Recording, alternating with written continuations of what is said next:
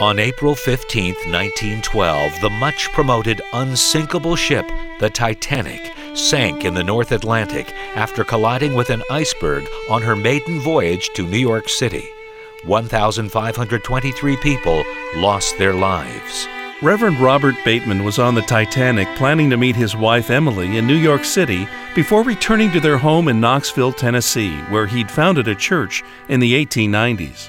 On the night the ship sank, Robert Bateman helped his sister in law into a lifeboat, handing her his Bible to give to his wife. After the death of Emily Bateman this past year, the Bible that survived the Titanic was put on display at the Titanic Museum in Tennessee.